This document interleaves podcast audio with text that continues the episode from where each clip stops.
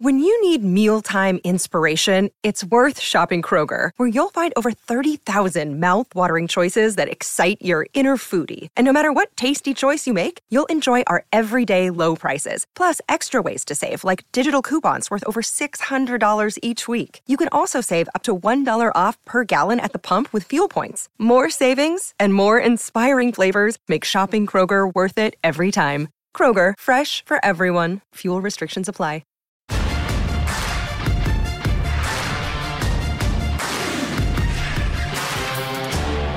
That's right. I'm at Harvard. Last night, we did it all, baby. The first night of Harvard graduation, and it is awesome. It commences on Thursday. I'm off tomorrow. Uh, yeah, tomorrow's Thursday.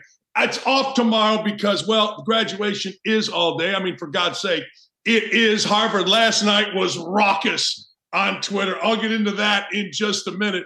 But hey, Celtic pride, ladies and gentlemen. Celtic pride showed up last night. Jayson Tatum, wow, let's go, baby. They said, they said, don't let us win one. Don't let us get one. Well, you know what they did?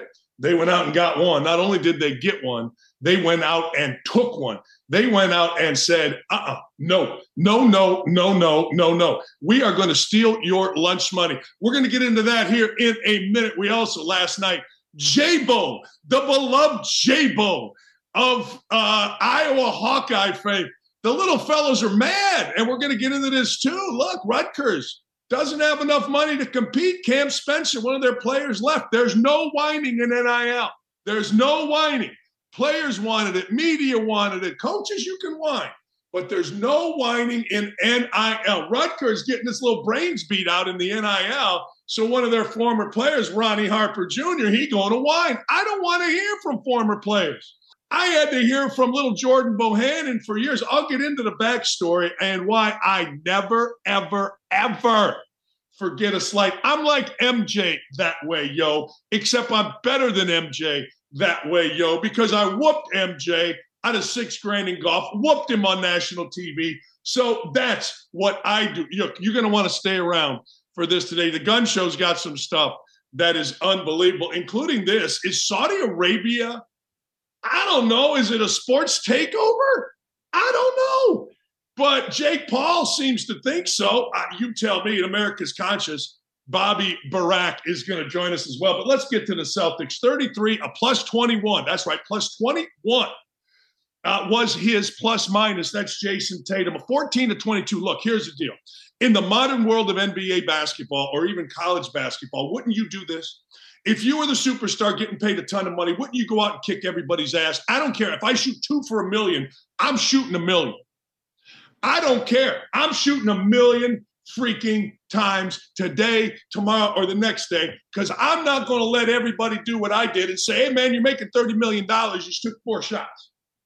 Kevin Love did nothing. Jimmy Butler had 29. Nobody else did a thing. Bam and Vincent. You knew Vincent was going to play well because he's rolling. He had 17. But now the series is sexy. Now, ladies and gentlemen, we see what's what. Now we go back to Boston. Now you win another one. Now, Hoochie Capesta. My eyes are burning, but it's a good series. While the uh, gold or the Nuggets sit home and they wait, uh, Celtics and Heat. It's amazing how we overreact, isn't it? Seriously, I want you to think about this. It's amazing how we overreact. They won a game, big fat hairy deal, right? But hey, good for them. And I love, I love Celtic pride. I do. I'm a fan of Celtic pride. I want Celtic pride. I want certain teams in sports. I want the Lakers to fast break. I want the Celtics to have some stones. I would love to see the Pacers win. Oh, by the way, speaking of that, I am all in. It's official. Today it is official. I should have announced it. It's official. I am all in on AR5 with the Colts. I'll tell you why in a minute. I'm all in on it. All right. You know, we got some stuff for you. All right, let's go to it. Let's go to a little bit of post game here. First, we go to Jayson Tatum. Just go kick ass, Jayson Tatum. Yeah, we just, uh, you know, everybody was in good spirits, right? Everybody was upbeat. Uh, and, you know, as cliche as it sounds, you know, we just try to take it one game at a time. You know, we tried to break it down of, uh, You know, we, we didn't play well those first three games. We didn't deserve the win. Um, but, you know, we didn't want that to define us, define the season. Um, and we still got a long uphill battle to go. Uh, but tonight was a good start, right? And, uh, you know, just try to carry this momentum towards Thursday. That's great. Spoelstra is genius. I'm, i love Spoelstra. I'm all in on Spoelstra. I am. I'm all in on it because he's smarter than everybody else. Um, here's Erik Spoelstra. I tell you this all the time. When you want to trade, what do I tell you? Well, look, uh, uh, there's two sides to it. When you want to win a series, what do I tell you? There's two sides to it. When you want to do, there's two sides to it. Erik Spoelstra, after the game, here's what he had to say, and it's genius. It's absolute genius. Spo, you praised the, the focus of the group throughout the postseason. Are you concerned at all about the human element of a letdown of, hey, we were at home, we were up 3-0, and we just couldn't close right now? No, I, I, I don't. I didn't sense any of that. You know, uh, uh, at some point, this is great competition. You know, sometimes it can get skewed because uh, whatever the 3-0, but we, we have great respect for Boston, what they're capable of. They're uh, a dynamic offensive team. Uh, it takes ex- extraordinary uh, efforts and, and, commitment, you know, uh, to get the job done. Our guys really want this, uh, but Boston has something to say about it as well, just like we do. You know, uh, sometimes things don't go exactly as planned.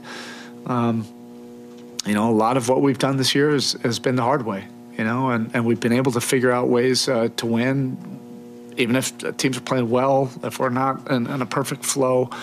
Um, and they got us tonight. You have to get you have to give them credit for that. Uh, there's no doubt about it. There's no questioning it. There's not uh, we're not wondering about that.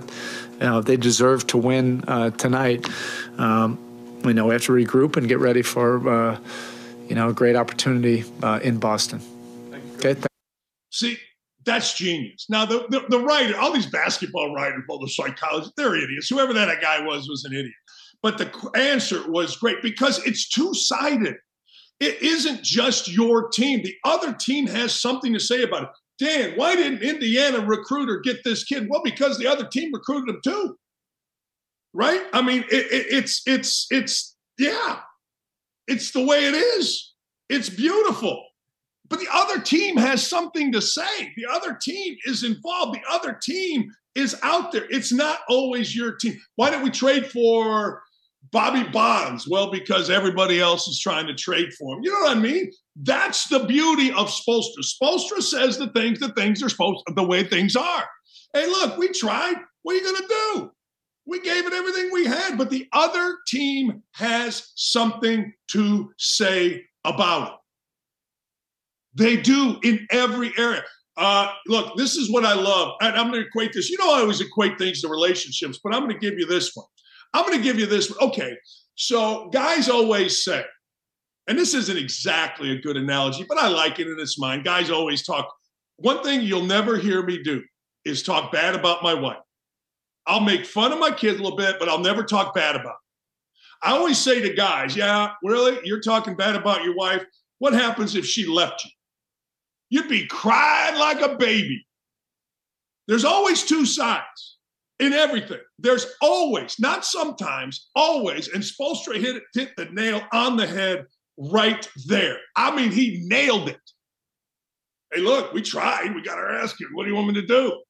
All right, the NFL, my man Pat McAfee, fair catches. This is a college rule. Fair catches are now going to be caught in the 20. Uh, you can fair catch a kickoff, get the ball on the 25 yard line, my man Pat Mack goes off. I mean, off on it. Pat don't usually go off. Pat's pretty happy. In Indianapolis, I'm Mr. Negative. He's Mr. Happy, which means his uh, stuff has grown far more than mine because, you know, hate doesn't sell, that people tell me, but whatever.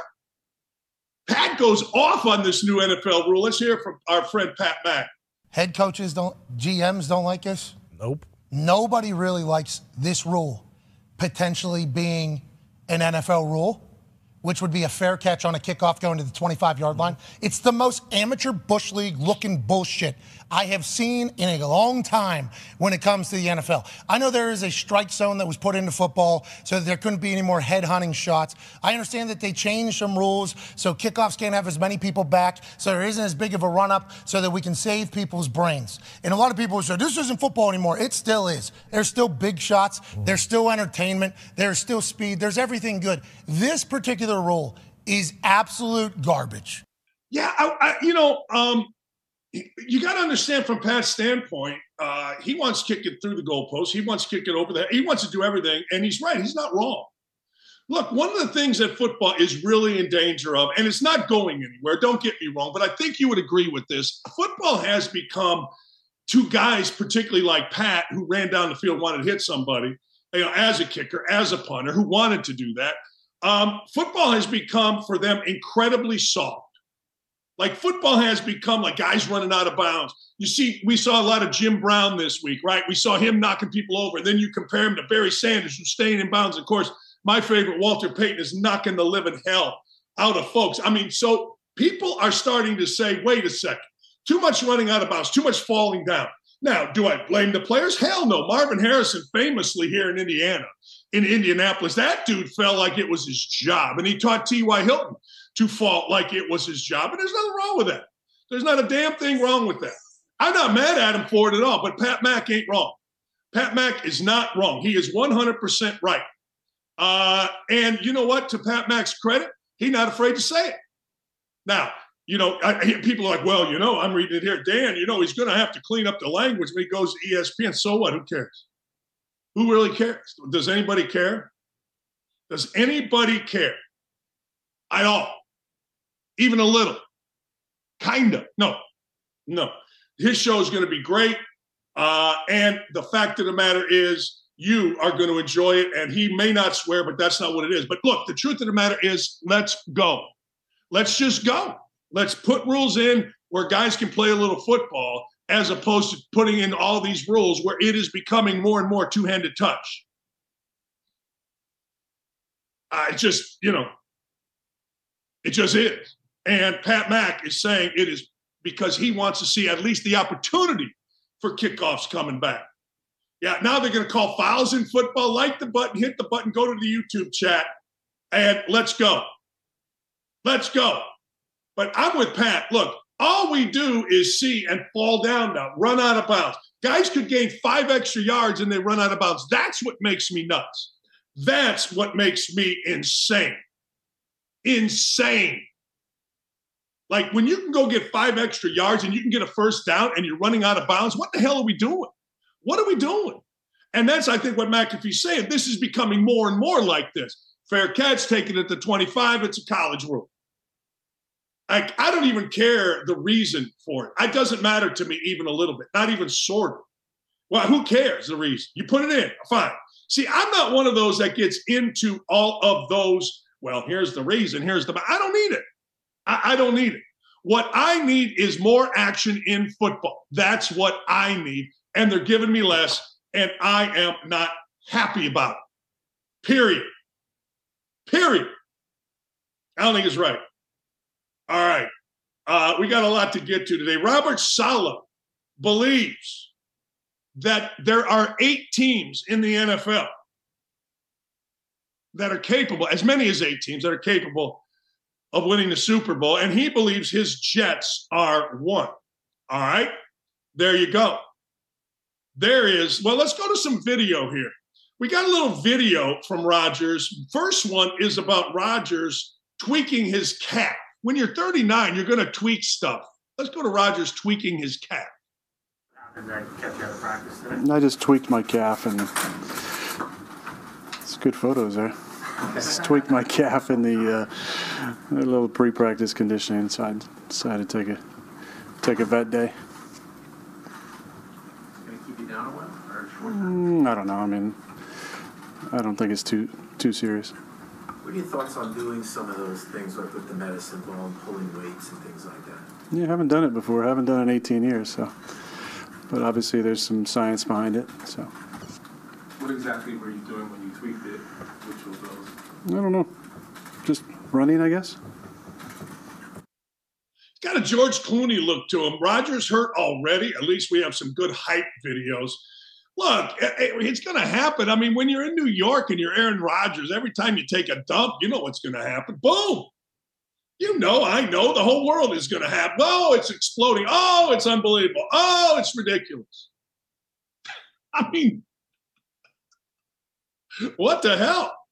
So you're going to get a lot of that. You're going to get that the entire year. Every time Aaron Rodgers does something, it is going to be a major story. He tweaked his cap. How'd you do it? Hell, I don't know.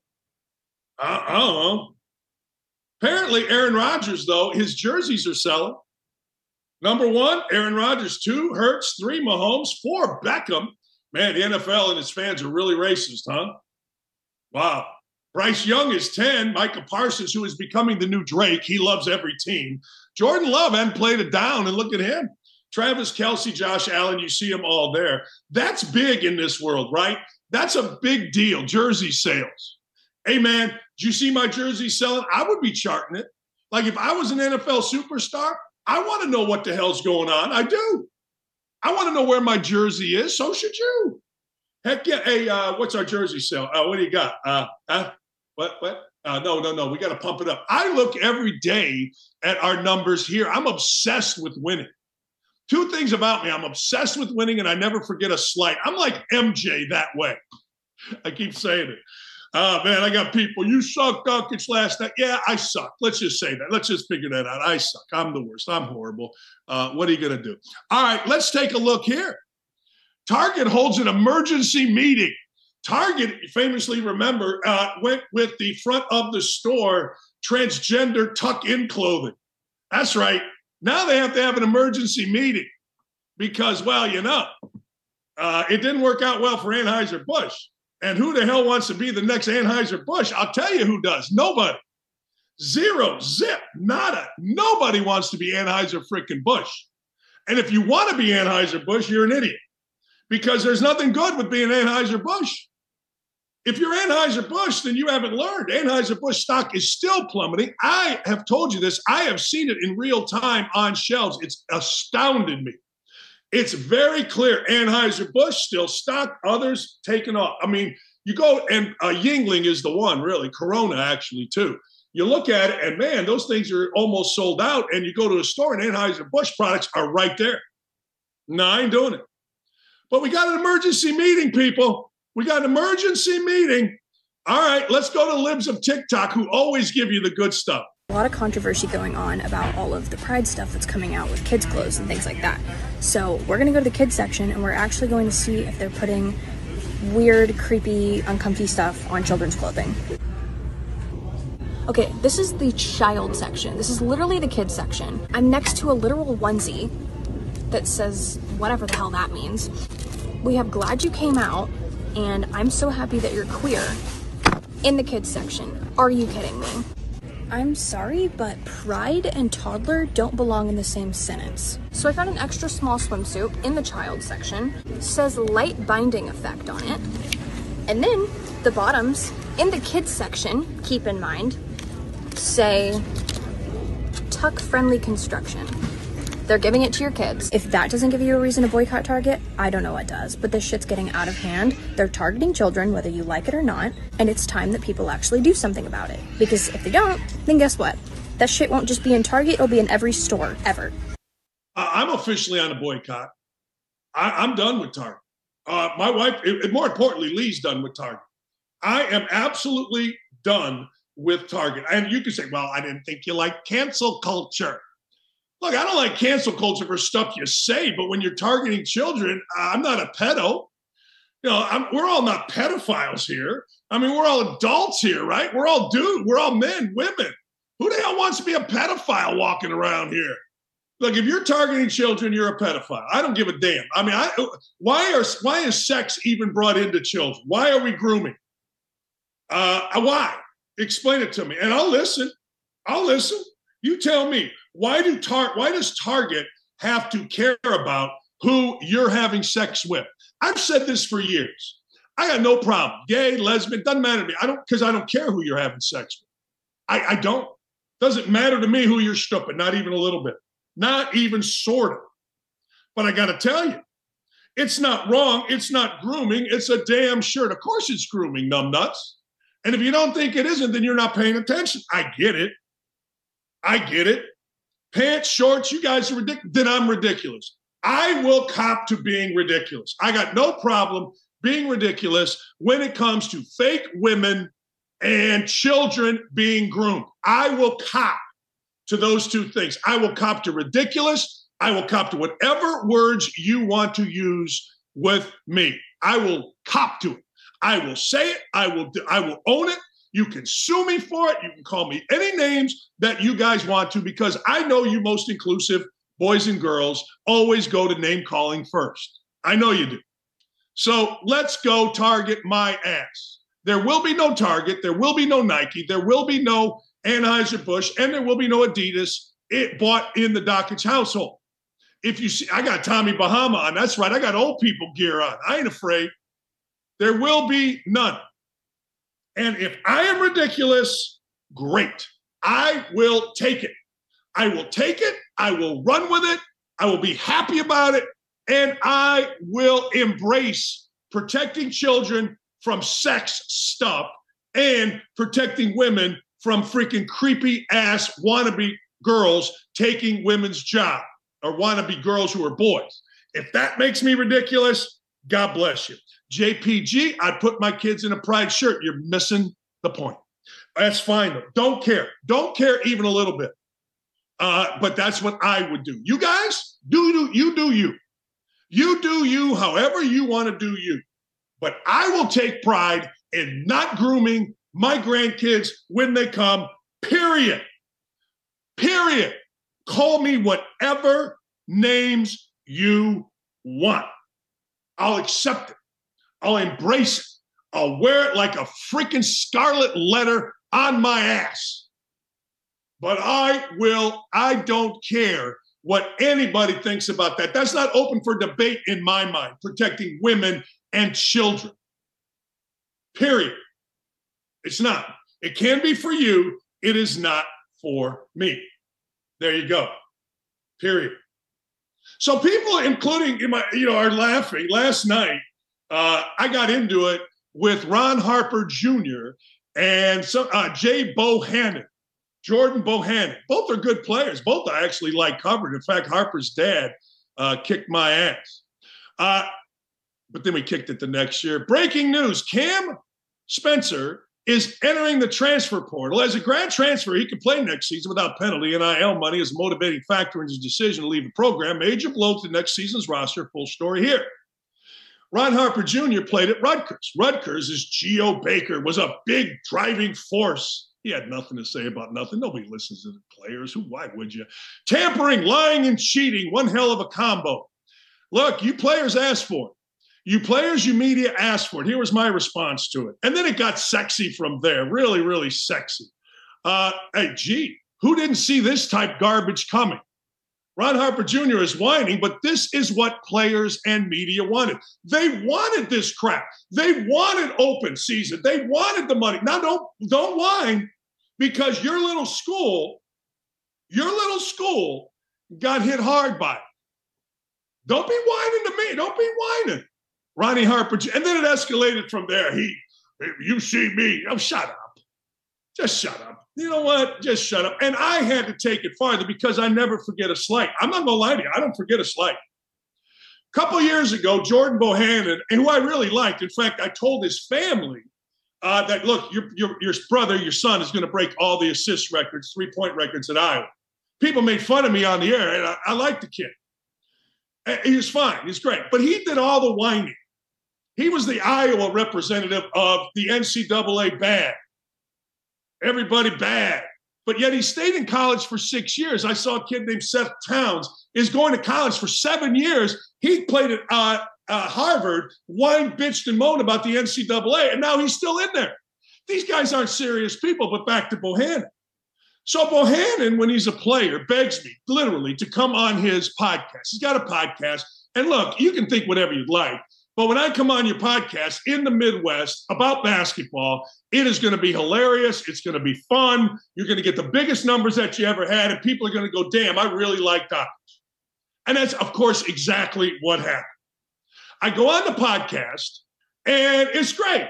Oh, it's great. I brought my A game.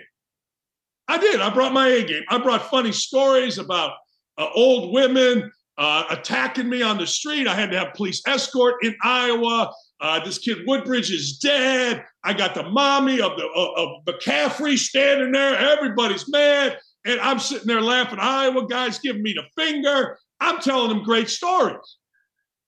Hey, thanks, Dan. Blah blah blah blah blah. Hey, no problem. You know what his next episode was? He brings out bullshit Frank Kaminsky. He of the cowardice. Remember last we saw Frank Kaminsky. Frank Kaminsky was punking out of a fight on the sideline. I think it was with the Phoenix Suns, and then he went on a media tour. Frank Kaminsky hates me for whatever the reason. So Bohannon begs me to come on this thing. I do it. I take an hour. I actually went long, hour, hour and a half out of my time. And next thing you know, uh, well, he's on with Kaminsky, and they're ripping me. Cowardice. I don't do cowardice, and I don't forget cowardice. Uh, they're ripping me. Kaminsky's doing his thing, and Bohannon's acting like a little millennial, and, and they're ripping me. I'm sitting there thinking to myself, I get it. This is a new generation. This is a little millennial generation where they're just a bunch of little whiny dudes. But I got to tell you, uh, I don't know. I didn't think I deserved that. I didn't. I, I did not think I deserved it. I, I, look, you asked me to come on. I come on. I give you the best podcast you've ever had. Iowa people are sending me notes. Geez, we thought you were an ass, but you're a great guy. And that's what happens with me. Because on Twitter, I can't be an ass. There's no question. But I thought, you know what? Screw you, punk. Screw you. I come on. And, and then I don't know if it was before or after, I can't remember. But then he gets knocked out in the bar uh, because he did that thing where, you know, you, you, put your phone in someone's face when you're in a hassle, and some dude said, Yeah, you want to put your phone in my face? Bam. Of course, everybody said he got sucker punched. Maybe he did, but don't go to the wrong bar with the wrong phone in the wrong guy's face on the wrong night. I mean, and I don't forget slights. I'm sorry, I don't. I'm like MJ that way. I am. I, and I don't apologize for it. It's who I am. I mean, look, I made it to Indiana University to play basketball because I freaking compete. I made it to the best announcer at ESPN because I compete. This is the fastest growing show on the internet because I'm going to compete. And when you slight me, I don't forget. I'm sorry, I do not forget. I'll take everybody's crap. I'll take it. I didn't say a word. Hell, I left West Virginia. We had a hassle last week. I didn't say a word about West Virginia for about 20 years. I don't. I didn't say a word for 20 years. And then they started coming at me. I'm like, whoa, whoa, whoa, whoa, whoa, whoa, whoa, whoa, whoa, whoa, whoa, whoa, whoa, whoa, whoa, whoa, whoa, whoa. So these punks come at me, and well, you you look ridiculous going after 25 year olds. Okay, let me ask you this: At what point are people fair game? At what point? What you got to be 50? What 25 is too young, too old? How about this? I told my kids, you ever get in a Twitter beef with an adult, I'm not paying for your college. I ain't doing it. You can't. Good for you. I ain't paying for your college. So these little punks say, oh, well, you know, uh, we, we, we, we, you, you, I don't even know what they said. This guy Bohannon came at my family. Now, anybody that knows me knows me. I am all about family. Sure, I got divorced, but I got a great relationship with my ex-wife. I got a great relationship with Lee's ex-husband, and we are with her mother-in-law and our whole family here at Harvard. So I don't want to hear it. And once he went to my family, you know what? I said, all gloves are off. It's all off. Screw your little uh, camp doing ass. I got a camp. Yeah, great. Yeah, great. Dude begs me to come on his podcast. I spend an hour. I'm a busy man. I got nothing but uh, I got everything going on. And next week, oh, remember Doc? Oh, that Dakich is an ass, and this little clown. But you know what? Millennials are millennials. They're they're who you know. You, you know who they are. So I don't want to hear it. I don't want to hear it. I don't want to hear it anymore. The corn folk are all angry. They're all up in arms. We're going to have a bunch of mean tweets for the end of the week when I come back on Friday. And that's that, damn it. oh, man. Well, how old you got to be? You can't talk. I like Ron Harper Jr. He had a three to go beat uh, Purdue when Purdue was number one. Who's whining, Dakich? Don't tweet garbage like this. But when you see me in person, it's handshakes and how's dad? Miss me with all that. That's what Ron Harper said. Yeah, I met him five years ago, uh, three years ago. I worked at ESPN. No, we did it last year. I don't know what these dudes are on. I don't know what they do with their free time, but I haven't seen a, a Big Ten basketball game or called one in three years, two years. It's a miss me with that. What is that? What, what, what is? I, I, know it's it's cool guy talk. I, Dad kicked my ass. He did. He kicked my ass. Then I kicked it the next year. Knight put me in last few minutes of the game to slow his ass down. I did. We won the game. Uh, Tony Smith says, I mean this in the most disrespectful way possible. You're generally the worst person on Twitter. I feel bad for people that follow you because they have to see your BS every day. I don't disagree with that, but I'm the best person in real life. All right, I got a bunch to get to today, J-Bo. Hey, let's get Frank Kaminsky on. Both of those guys. This dude, J-Bo, gets knocked out in a bar because he does this little thing with his phone. You know how guys do that? They instigate and then they videotape you and they're going to put it on social media. Well, Bohannon did that and bam.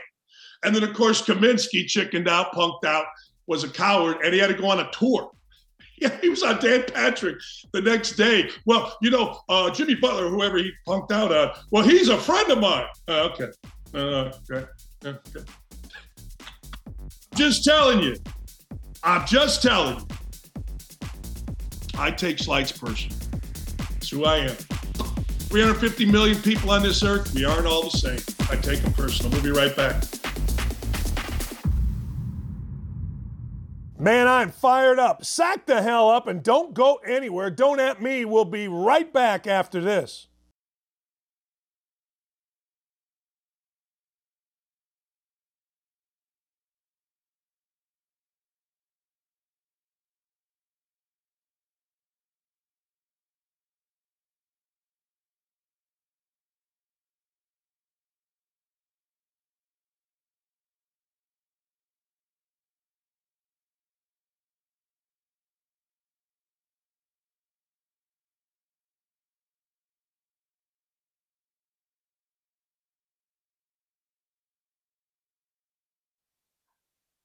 All right, Bobby Burack is America's conscience. You read him, you know him, you love him. He is blowing up all across the world of news, and he should because he's the only one that has the stones to call it out. Bobby, I've been losing my mind on this, and you wrote a great column about it.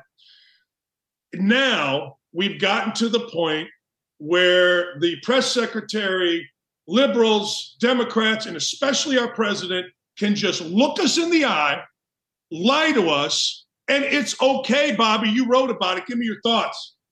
Yeah, first of all, Dan, I appreciate you having me. It's been a while. Um, I've been fascinated by the topic of division and what divides us because we hear so much as left versus right, Republican versus Democrat, black versus white, religious versus non-religious.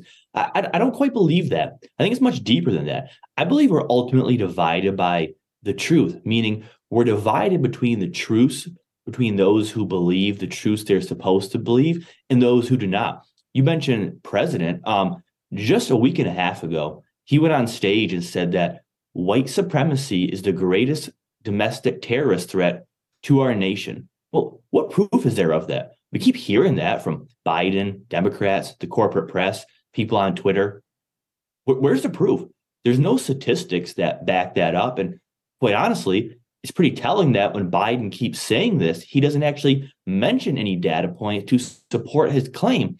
However, even though that's not true because there's no data to say that white supremacy is the greatest threat to the homeland, people actually believe that. A Gallup poll showed that in 2008, nearly all Black and white Americans thought racial tensions were mostly a thing in the past.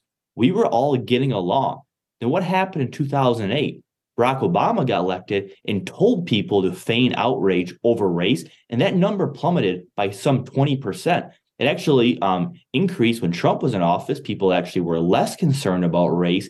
And over the past two and a half years, that number has once again skyrocketed. Why? Because the people in charge, be it politicians, social media influencers, or media members, are telling the country to ignore what they see and spew outrage over race. And you have to think, why are they doing this? Why are the people who lead us, who are elected and profiting off us, why are they trying to divide us based on the truth? Well, damn, I don't like cliches. I think cliches are lazy, but there's one old adage that I do believe, and that is divide and conquer, which means essentially if you create dissent between subordinates and the oppositions, they cannot unify against those in charge. Thus, the people in charge continue to gain unilateral power. So the longer we, the people, hate each other, debate with each other, and despise one another, the less we can focus on the people in charge. And that's why we're so divided because the people who control the message have used deceit to make us not like one another and debate with one another and quite frankly hate one another, which is what's going on all across society on all levels right now you know what is ironic? The lie started early. Joe biden said anything that happens i will take blame for. We are not going to blame others. And every time that dude opens his twitter page he's blaming someone else. Every time he opens his mouth he's blaming someone else in direct uh, opposition to what the hell he said from the get-go in the campaign yeah, you're, you're absolutely right. And let's just go back to his inauguration about lowering the temperatures and wanting to hear one another and love one another. I believe his quote. He's done the exact opposite. And it's not just race. I hope people can read the column and go through. Um, let's talk about uh, the Durham report, for example. I mean, just last week, the long awaited Durham report came out and pretty much confirmed that Donald Trump did not collude with Russia to rig the election in 2016, but instead that the FBI worked as a disinformation shop for Hillary Clinton. They tried to rig the election for her. So now all of a sudden, damn, we have half the country believing that Trump rigged the election on behalf with Russia, and the other half believes the FBI rigged the election for Hillary. So you have two narratives and only one truth, and the truth is not the one the media, the FBI, and politicians tell us to believe. Now consider that. One side of the country is still believing a lie because just last week, the FBI and Eric Swalwell and MSNBC, ABC, and CNN all told them to believe that lie. That is where the axis starts. People believe the truth they're supposed to believe, while the other half of the country is skeptical of the people in charge and they believe their own truth, which by and large, as we learned during COVID, is more likely than not often the truth. Bobby, I'm going to play a video of Howard Stern back in the day, and I got to get your reaction to where Howard Stern is now. You wearing panties? Mm-hmm. What do you wear, thong or mm-hmm. you do? Yeah. How you looking that? I don't know. You know how you I don't look. know what day. That's right. You say something. First of all, your breasts are incredible. No, Are they they're not. They're really not. They're, no, they're normal. But When- thank when you. you walk down you the have some people on here with incredible breasts. when she starts doing that moaning, that uh uh, what's going through your head when you do Sex. that? Uh, yeah. Oh, I can see now. Yeah, and then I can see why you're moaning. Ooh, yeah, you got a nice stomach. Well, That's what I dig. Okay, so I wasn't gonna pander that hard. No, that's fine what you're wearing. Panic was my own decision. Wait, just stand there for a second. Let me look at you. Howard, Your body's hot. Howard, I would do a lot to that. Howard, I could make you see things. Howard. Yeah. Did you breastfeed your son? Oh, that must have been unbelievable. That wasn't unbelievable. I was like 19. You must have had so much milk, right? Oh my god. How much milk? And I said, you, and I'll, I'll, I'll repeat what I said earlier, that I, the way you dress and stuff, I don't think you're aware that you're a heavy set woman. That's what I said. I know I'm a big woman. So what? So I was guessing your weight. And I was going to say to you today, can you please get on the scale and then we'll have an over under. That's all. No. Why not? Why not? I'm not gonna get on a scale if you gotta weigh me. Yeah, that was Howard Stern when he was making his money, getting the hundreds of millions of dollars from Sirius XM radio. Not quite the Howard Stern right now, Bobby. You talked about it, you wrote about it. Give me your thoughts. Yeah, Dan. So I saw this last week and I saw a bunch of people saying, is Sirius XM going to fire Howard Stern? Is he going to apologize? Is he going to donate money to uh, feminist cause? I'm like, wait a minute, what's going on? I saw it was from that video. So it's fascinating because that's the Howard Stern that I used to think was the most interesting voice in mean, he was hilarious. He he didn't play by any rules, and now he upholds the very rules he used to rail against. I mean, you saw Howard Stern there. I mean, he's exact opposite now than what he was then. I mean, now you hear him still railing against COVID. He won't even go to a New York Knicks game. They offered him front row seats, and he said, "I can't go because I might catch COVID." I mean, this is three years later. I mean, this is 2023, and he still can't go to a Knicks arena. But Howard Stern's evolution from the bravest, most courageous man in media to such a stooge and simp for big media and big government. It's really fascinating. Um, but I saw so many people outraged about that clip. I mean, it didn't outrage me at all. I actually thought, oh, that's why we all used to love Howard Stern. That's why Howard Stern used to be, as he called himself, the king of media. So while most people are outraged by that clip, to me, that just shows what made Howard Stern once so great and how far he has fallen. Because I actually turned on his show about two weeks ago. And Dan, he spent 20 minutes complaining about his life and the stress he has to go through and how much he fears the country is falling apart and how racist we've become. Really? Howard Stern is spending 20 minutes talking about the fall of America and how these rogue conservative maggots, as he calls them, is threatening the very democracy. I mean, the Howard Stern of today would have been a leading bit of the Howard Stern we just played in that video. You know, I turned it on. I just drove nine hours uh, to and from Arkansas with my wife, and her Stern has gotten me through many hours. His um, his interview with Chris Rock, going back a couple years, got my wife and I literally two two and a half hours of entertainment driving to North Carolina. But here's what he was doing. He was talking about Dylan Mulvaney, and he was talking about, and he got it all wrong. And Robin, who is the best wingman in the history of you know, no since question. Ed McMahon, they all got it wrong. They were talking about, well, why does anybody care if you're transgender? Nobody cares if Dylan Mulvaney's transgender. Don't mock women. See, how has Howard Stern? I think Howard Stern knows that his past, certainly during the Me Too movement, you know, he went in blackface, he did those things on TV and radio every day, could have gotten him axed, could have gotten him canceled. I think, and let me ask you, I think he jumped the shark over here so that man, look at me. No, no, no. I've changed. I'm not going to get attacked because now I'm on your side.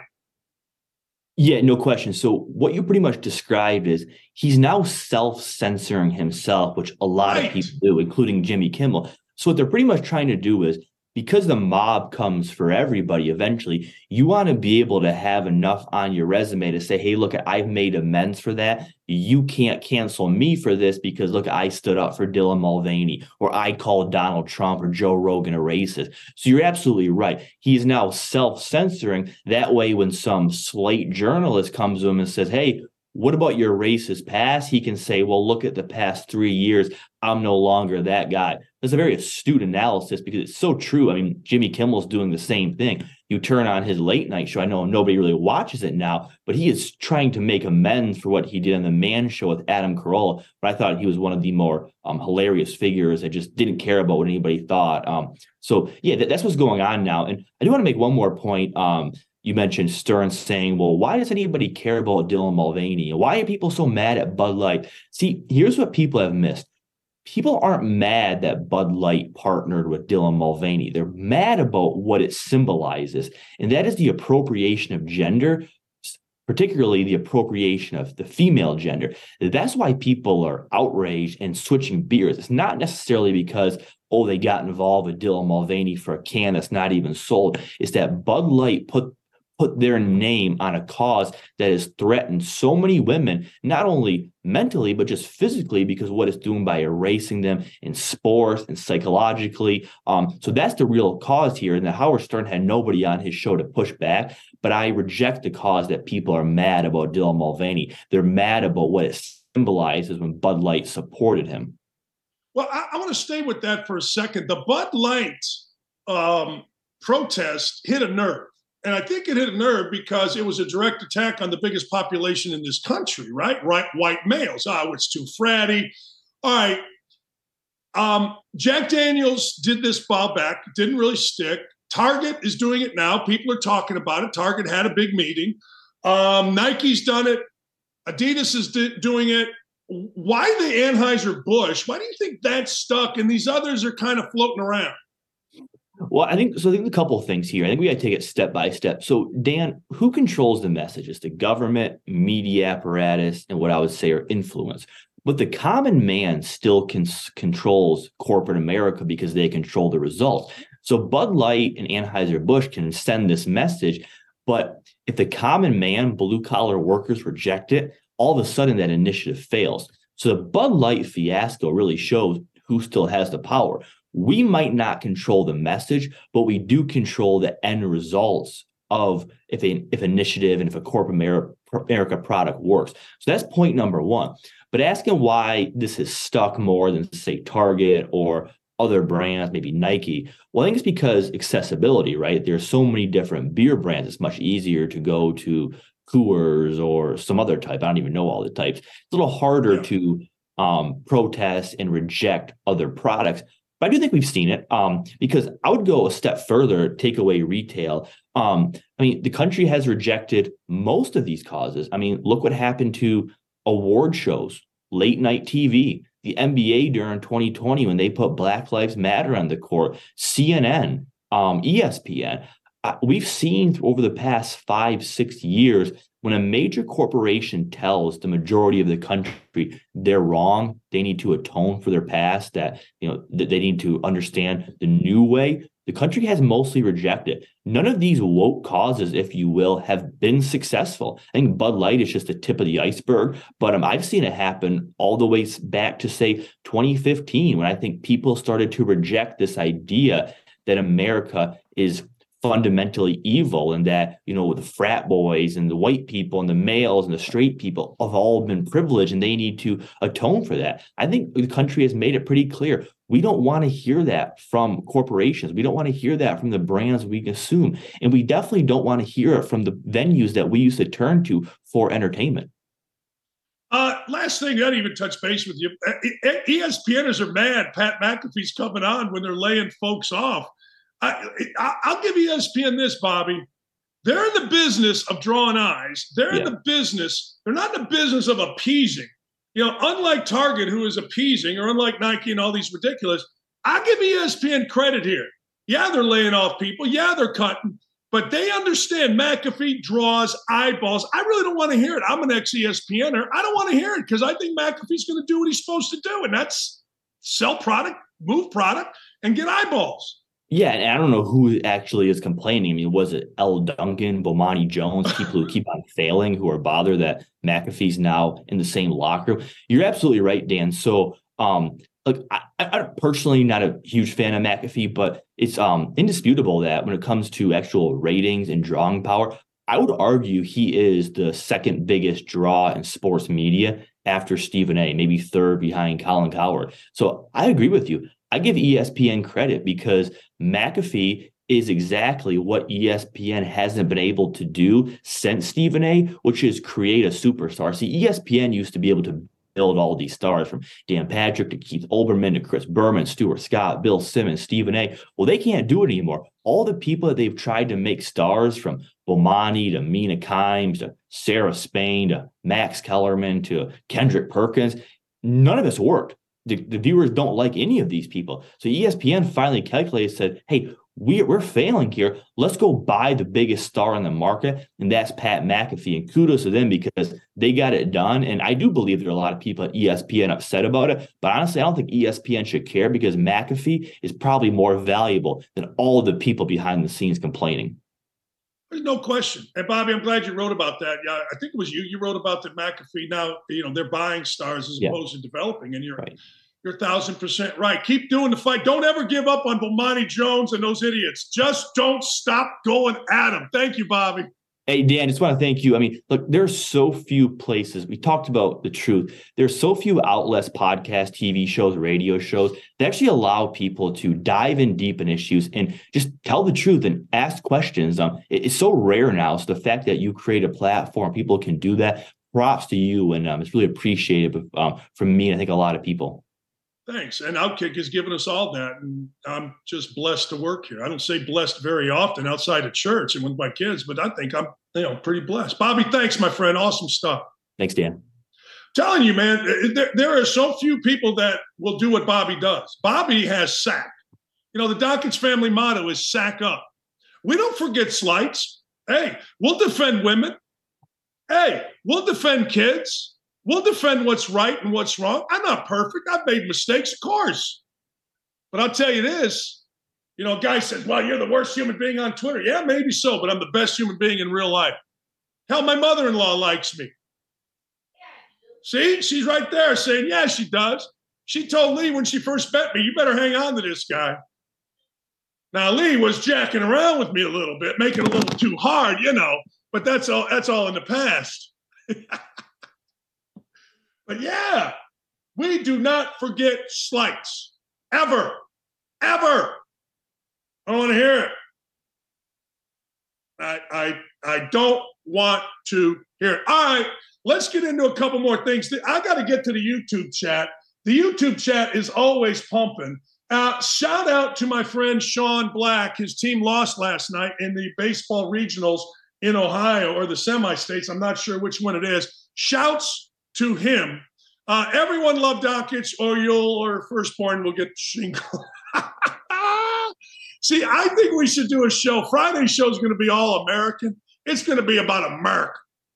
I think we should do a show uh, where Ryan just puts on stuff underneath everything I say. Like Dakich is blatantly lying here.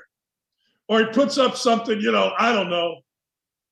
I don't know. Put up whatever you want, just all day long, random stuff. Look, we're going to have some fun around here. Yeah, we are. How about my man Lick says, My daughter is a psycho, his daughter, not mine, and she hangs out with other psychos. Don't treat your daughter badly. Get to the YouTube chat.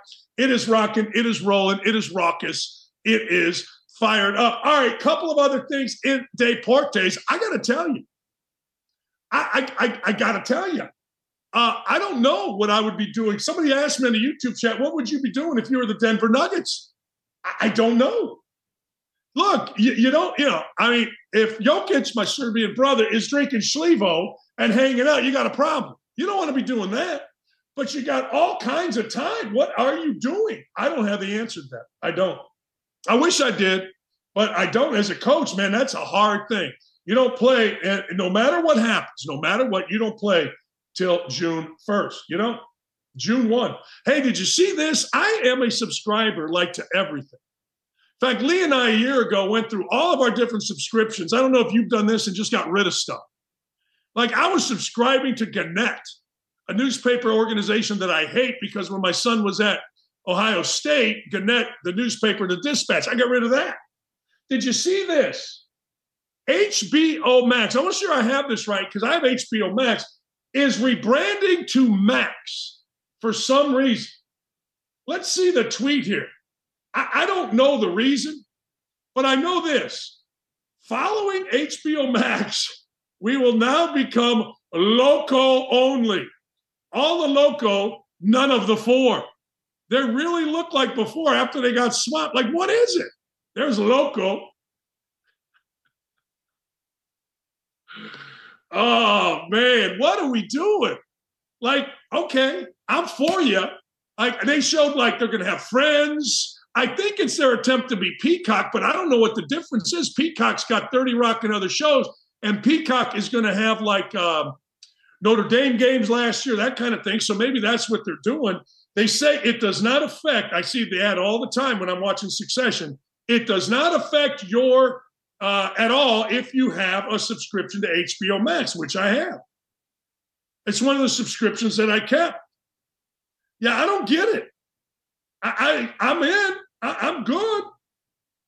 But you tell me, I got to go to YouTube. Does anybody understand? I assume it's to become like, all right, HBO Sports are going here. They're going to drive more traffic to the streaming site. I assume they're going to do what ESPN is trying to do. I assume they're going to do, as I said, you know, you're going to see Big Ten basketball. I told you this. A lot of Big Ten fans out there, you're going to see Big Ten basketball on Peacock, not on ESPN anymore. It's one of the reasons I left ESPN because I knew where this was headed. And I knew I was viewed as their NB or uh, uh, Big Ten guy. So I'm like, wait a second. You know, the people that I know at ESPN, some of the higher ups told me, go, Dan, this is what's happening. So you're going to see this. Higher ups should not be involved. Uh, everybody should go to Loko 4, whatever that is. I don't care, but it's a cool can, I think. I don't know. I, I, I think it's awesome. I understand it too. With the rebrand of HBO Max to simply just Max, David Zaslav has confirmed he will be rebranding The Sopranos to the Big Mafia show. New audience thinks Sopranos is a show about singers. So we're really trying to refocus the optics. That's pretty good. No, that's pretty good. Yeah, I, I I don't know, but I know this. I got it. As long as Succession comes on, as long as Barry comes on, uh, Your Honor comes back. Uh, what's the other one I like? Harry Perry Mason. As long as they're on, I'm cool. But this really did befuddle me. I would befuddled. Hey, did you see Peyton and Eli? I give you, I give you credit. You know, I'm okay with Peyton. I think Peyton's fine. I would like to know who in the Emmys actually won by merit, not just being, you know, hey, it was Peyton. Hey guys, yeah, huh? Uh, I went fishing. Oh, Peyton, you killed me. Yeah, you know, uh, me and Eli, we went over and got new sweatsuit. Oh, Jesus, he funny. And that noted racist and hater Ryan Clark won an Emmy for Best Analyst. Look, I got to tell you, there is absolutely nothing Ryan Clark does that's best. That's a diversity thing if I've ever seen one. Maybe not. Uh, by the way, ladies and gentlemen, yes, JPG, my man Vince won us all some scratch on the Preakness. I texted him. I said, Vinny, you are the man. He'll be back for the Belmont. We'll put it out there for you because that's just what they do. We do. No, I'm not in the closet. I'm at Harvard's graduation. Went to an unbelievable party last night with the lovely Tegan Shaw, who is graduating, her friend Megan Welsh, Lee, myself. It was a big spread. Tomorrow, by the way, we got Benetti, or Friday, we got Benetti. Next up, the nine o'clock hour. It's the 10 o'clock hour, nummies. The hell are you talking about? It's the 10 o'clock hour here. 10, not nine, 10. DS. All right, gun show. Gun show got a lot. I got to ask you all the YouTube chat. Answer me this. Uh, will you answer me this? Is Saudi Arabia becoming in vogue in sports? Is this like a, are we having a Saudi Arabia takeover? I'm going to show you a video from Jake Paul that I'm, I'm confused by. The gun show. You got to stay for the gun show. We never forget a slight. That's our motto. We'll be right back. That's it. I got to take a break. We'll be right back with more on Don't At Me across the Outkick Network.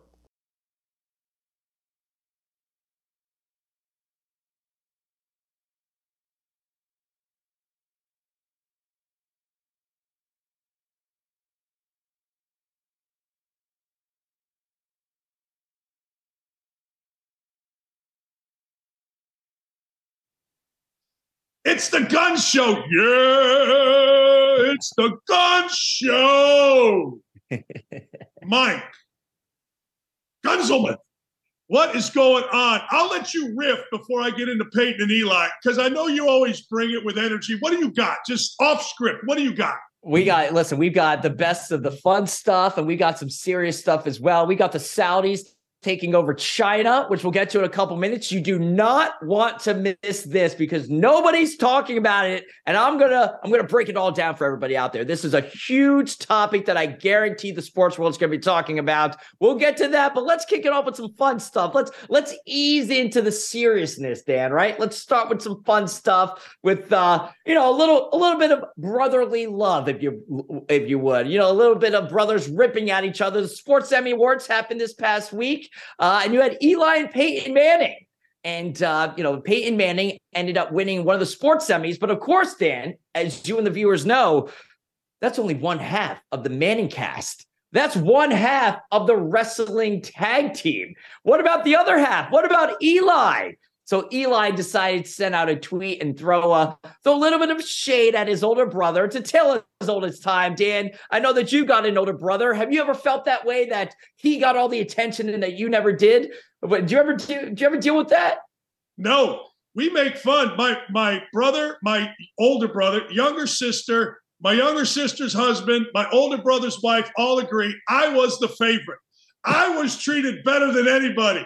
I got all the attention. You know why? Because my name was in the paper and I got the family tickets to Indiana basketball games when I played there and I coached there, Mike. I, they will tell you. I make fun of it at Thanksgiving and Christmas. Look, mom, you can tell people I'm your favorite. We all know that. You know what I'm saying, right? Hey, I, and who could blame her? I, I- you know what? I, this. I, I, I do I do agree with that. So essentially, you had the skill set, and what we're seeing now is is Peyton Manning about ready to take that ball and run it across the end zone on a little bit of a quarterback sneak right now because you know it's supposed to be Eli and Peyton, and throughout Eli Eli's life, of course, he is a Hall of Famer himself, but uh, you know barely based on the Giants Patriots. Uh, David Tyree catch, but that's a whole different other story. But yeah, Peyton Peyton ended up winning the sports Emmy by himself for outstanding personality as well as event analyst. And uh, you know, Eli just said, you know, what are you winning this for? All you do is tell coaches when they should take timeouts. So a little bit of playful ribbing right there. Uh, ManningCast had another successful year. Uh, kind of for anybody who doesn't want to watch kind of the stale, boring type of uh, broadcast that we've come to uh, to learn about throughout the years. But uh, listen, little brother, little brother on brother, you know, we'll see what happens there. But Pey- Peyton Manning, by the way, is an absolute star. We saw him do the CMA Awards with Luke Bryan. He is becoming that. He's hosted Saturday Night Live. He is taking things to the next level. Do you think he deserved that award, or do you think he got it because is he the best game analyst? No, absolutely not. Are you kidding me? like, like, no, of course not. Why did he do it? Because they know exactly the bread and butter. Yeah, you know, you gotta, he's the hottest thing right now. You know, Peyton Manning is you can't say anything wrong about Peyton right now. Is I mean, uh, so you want to be on his good side. So whoever the voters are, the sports Emmy people, even though I don't agree with half of what they voted for, uh, they know what they're doing here. They're either pandering to a certain crowd or they're pandering to a certain athlete. Peyton, listen, I think I like Peyton Manning. He's never done anything wrong wrong with me, but uh, wrong to me, I should say. But no, he's absolutely not the best game analyst. Are, are you kidding me? He's fun though. He's entertaining. He does a tremendous job. But no, he's not. He's not the best right now. No. Yeah, it's like, you know, Ryan Clark is the best studio host. Okay. He's better than Charles Barkley? Nah, I don't think so. Yeah. He's not even in the top 100. But hey, look, uh, it is what it is. You mentioned pandering. I say it all the time. Pandering happens. I wonder who actually, again, I don't want to, I, wonder who actually got Emmys based on merit. You know what I mean? Like, based on merit, who got a damn Emmy? It's uh yeah, there's always I mean they always say that about the the, the voting and who, who the people are behind the voting. Well, I mean it, it's interesting because you know even Aaron Rodgers, remember he was uh you know up for MVP last year and you literally had one of the voters say that they weren't going to vote for his on-air play and you know how how he uh, on, on field play I should say because of his vaccine status. So you even had a voter right there who wasn't able to separate it, which is completely wrong there because you're voting for Aaron Rodgers for what he does on the field. Has nothing to do with what he does off the field. Have you heard of Ty Cobb? I mean, like, have you gone through all these people? You can't. Talent is talent, regardless what you personally might feel about them.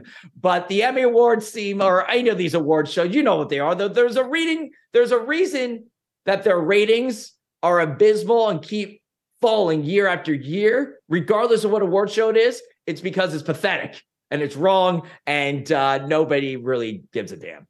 I'm, I'm ready to be called whatever ist you want to call me, but you know, I'm so with you on that. Peyton Manning says the, and the entire city of Indianapolis goes, oh, son of a man, he's so damn funny. I can't dang Peyton that thing. And Ryan Clark, that's just straight pandering. Uh, that's all that is. So call me an ist, do whatever you'd like. I don't care. Awful announcing, go come get me. You want? I don't care. But I look, if you don't think that was, I, I can't help you. All right, uh, PETA. I don't know if you know this, but I was the only analyst at ESPN that knew this. When you see a basketball shot and it sticks, it happens almost every game. It sticks on the back flange of the rim and goes in. That's because in 2004 to something, PETA got mad at the composition of basketballs, changed the basketball to a really soft basketball. It affected the scoring by over a point a game.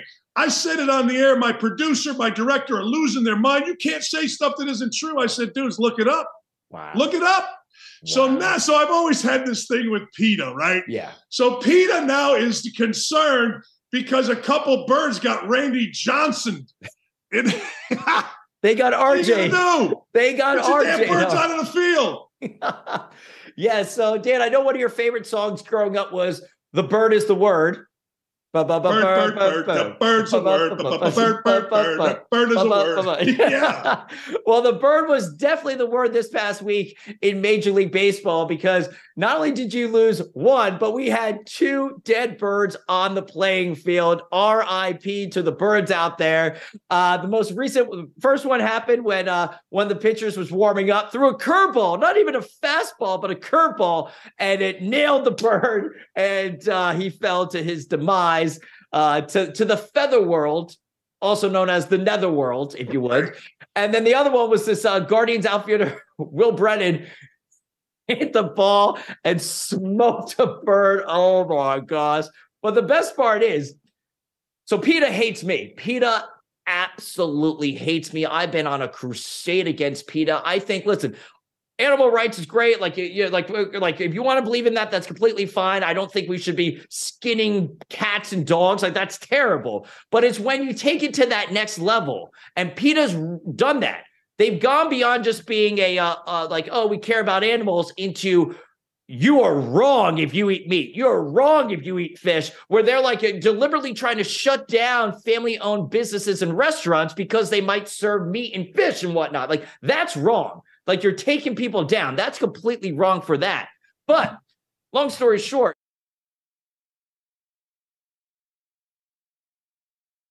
because when Randy Johnson did it about 20 years ago, PETA tried suing Randy Johnson when he threw that fastball, nailed a bird, decimated it, obliterated it, exploded all over the infield. PETA tried suing Randy Johnson 20 years ago, before they're as massive as they are now, for animal cruelty. And the fact that we have two dead birds in less than a week, I you just know they're going to be protesting. These are the same psychopaths that tried that uh, that wrote to Major League Baseball to change the term bullpen because it was offensive to bulls. I kid you not. It's right. It's right in there. They've written to Roger Goodell in the NFL to get rid of the term, to tell their broadcasters to stop using the term horse collar tackle because it's offensive. This is what you're dealing with. This has gone way beyond protecting the cats and the dogs and the chickens. This has now gone into like infiltrating all aspects of life. So PETA hates me, and they're also about to hate Major League Baseball. Hey, let's show the Randy Johnson one. I think we have the Randy Johnson video here. I, uh, th- I, you don't have to put any audio on it. Mike and I will talk over it. But Yeah. honest to God, you're going to sue Randy Johnson. By the way, I got a great story about Randy Johnson's girlfriend when he played in Indianapolis. She used to, when he went on the road, come down and see Double D. Uh, I'm just Oh. saying down in Bloomington. But I digress. I digress. Yeah, She you wanted to digress. see a real Digress. Hall of Famer, pal. That's right. That's right. Oh, maybe they got married. Maybe they didn't. I don't know. Right. But uh, all right. That's why, yeah. No, so yeah, so I mean, it's it's just what are the odds though? I mean, if PETA's really going to get upset about that, the odds of a bird flying at that exact moment of all the places in the world when a ball is getting hit or pitched, can't make it up. Can't make it up. But listen, they need something. What's their latest outrage this week? It's going to be Major League Baseball. But Will Brennan, the pit, uh, the the Guardians uh, hitter that ended up killing the bird, went on Twitter and apologized to PETA. That's where you're wrong. You can't give in. You can't apologize to them unless you really care that he killed a bird. But like, I think we all, anyone with a brain understands that uh, you didn't do it intentionally. You didn't do it on purpose. Well, it's okay. It's okay. All right. I'm going to play this clip Yeah. from Jake Paul, and you got to explain to me. I thought Saudi Arabia was like the enemy of the world. I thought we're, you know, LIV Tour taught us bad, can't go. Here's Jake Paul talking in so, I, what, I, what Arabic, I guess. Uh, let's let's hear from uh, the UFC great, I guess. And thank you to the Kingdom of Saudi Arabia, the Ministry of Sport, Prince Khalid. Inshallah, I'll come back and get this W. Shukran for having me. All love. What is that? What's going Yeah. on? What we're seeing, Dan, is the fundamentals selling out. All right, of uh, not only America, but uh, for, for years it's been pandering. We've seen it from corporations and politicians. We see it to China, we see it to Saudi Arabia, but now it's infiltrated the sports world.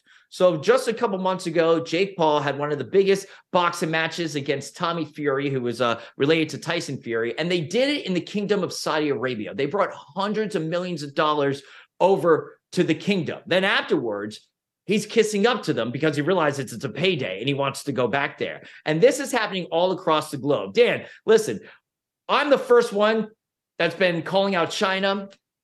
Adam Silver, the NBA commissioner, he is gutless. LeBron James is gutless. They claim to care so much about human rights and will protest and complain here in America, but then they willfully turn a blind eye when China does something over there. Okay. And we know this time and time again because of the Nike deals, because the NBA doesn't want to lose the TV deals in China. They will willfully look the other way.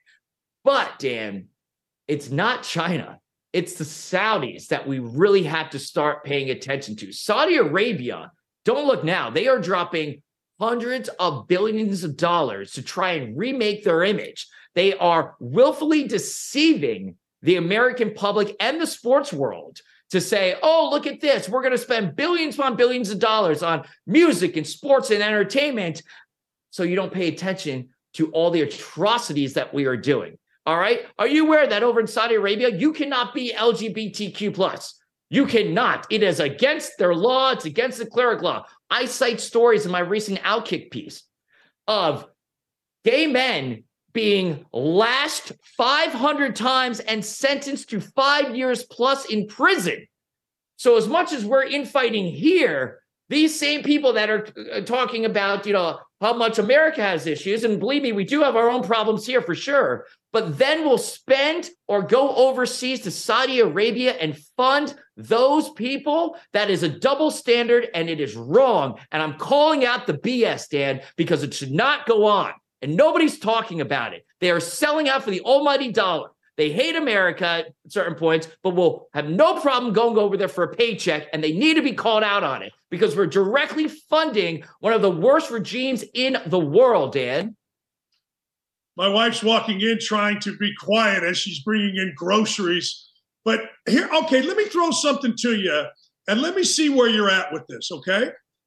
This weekend, I was at the University of Arizona in the middle of the uh, Arkansas, excuse me in the middle of the University of Arkansas, there is this beautiful fountain, uh, artwork, beautiful, grass area around it, beautiful artwork going up. I asked my wife, "I'll give you a hundred bucks if you climb up to the top of it." She wasn't taking it. You know what I mean, right. Mike? I looked at the donor list. The first donor at the University of Arkansas is Sheikh somebody, somebody, somebody, somebody, Saudi Arabia. The second one was the government of Oman. I'm sitting here going, wait a second. It's everywhere. It's at the University of Arkansas. Come on. It's uh, Saudis, eh, like the Chinese, man, they're everywhere. And it's not just athletes that are taking their money. Right. It's, it, it's athletes and also sports leagues. The infiltration's been happening, but now it's really gone into the broader sports world. Dan, you know, China obviously has a huge NBA push right now. You know, they have the NBA in their pocket. They own Adam Silver. China owns Adam Silver hands down. Proven. Time and time again, that is a fact. But look at what the Saudis have, okay? Because it's starting to happen overseas. It's coming over here. Obviously, we all know LIV Golf. All right, dropping billions of dollars on LIV Golf, but it goes beyond that.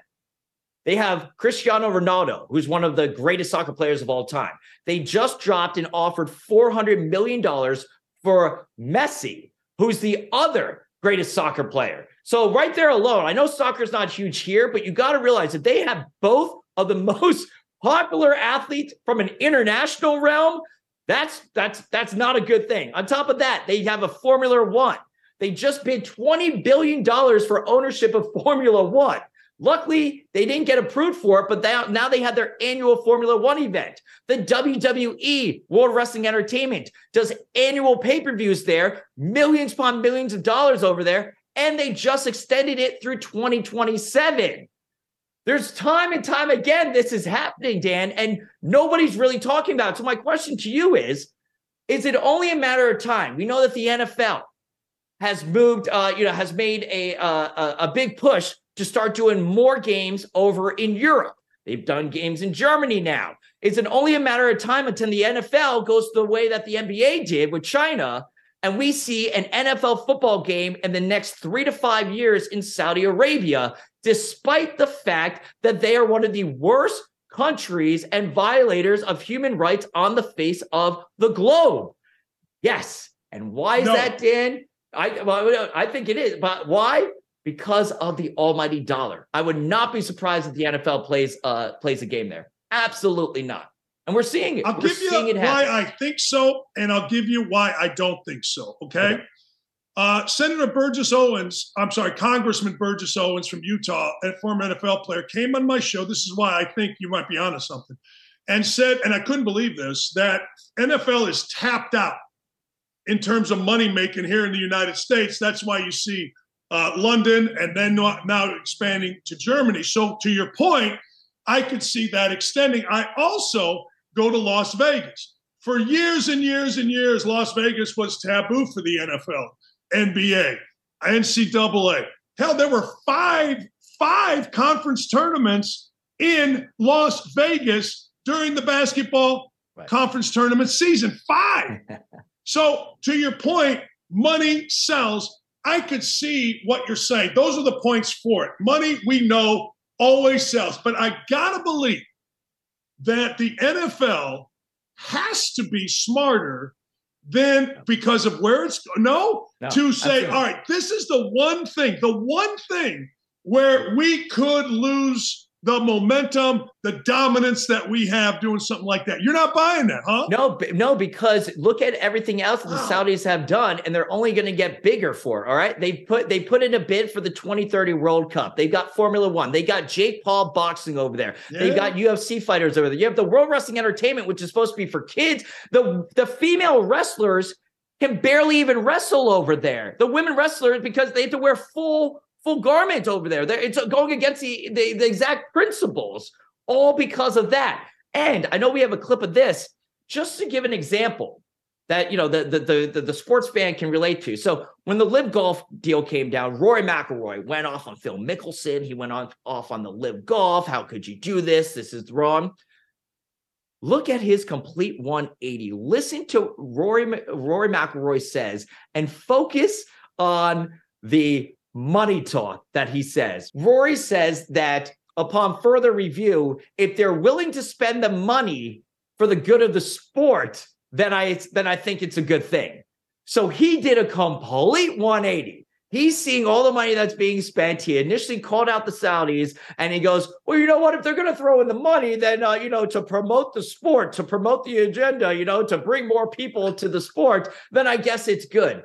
That is a sellout. That's Jake Paul. That's Roy McIlroy. These are big name people. Jake Paul is one of the biggest influencers in the world for the next generation, for millennials, for Gen Z. If he's up there, as you just played earlier, uh, you know, kissing up to the Saudis and be like, thank you so much. Oh, we're not worthy, blah, blah, blah. That is a movement, and that is happening right now across the sports world. China's one thing. We all know China is uh, has their issues, and we, we we know that's well documented. But Dan, the thing is, there's such because the China U.S. American division has become so it's we're, we're all talking about it. We're all talking about, you know, the politicians are talking about it. We know about the TikTok ban. We know that.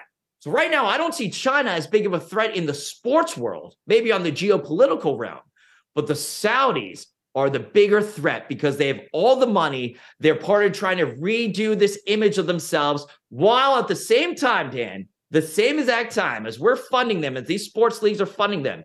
One more time, let me break down who the Saudis are. You are not allowed to be gay in Saudi Arabia. There's no LGBTQ plus rights in Saudi Arabia. They are the fifth largest arms manufacturers in the globe. All right. And on top of that, the G20, which is the 20 most important countries in the world, last year, Saudi Arabia's economy grew the fastest out of all the top 20 countries in the world.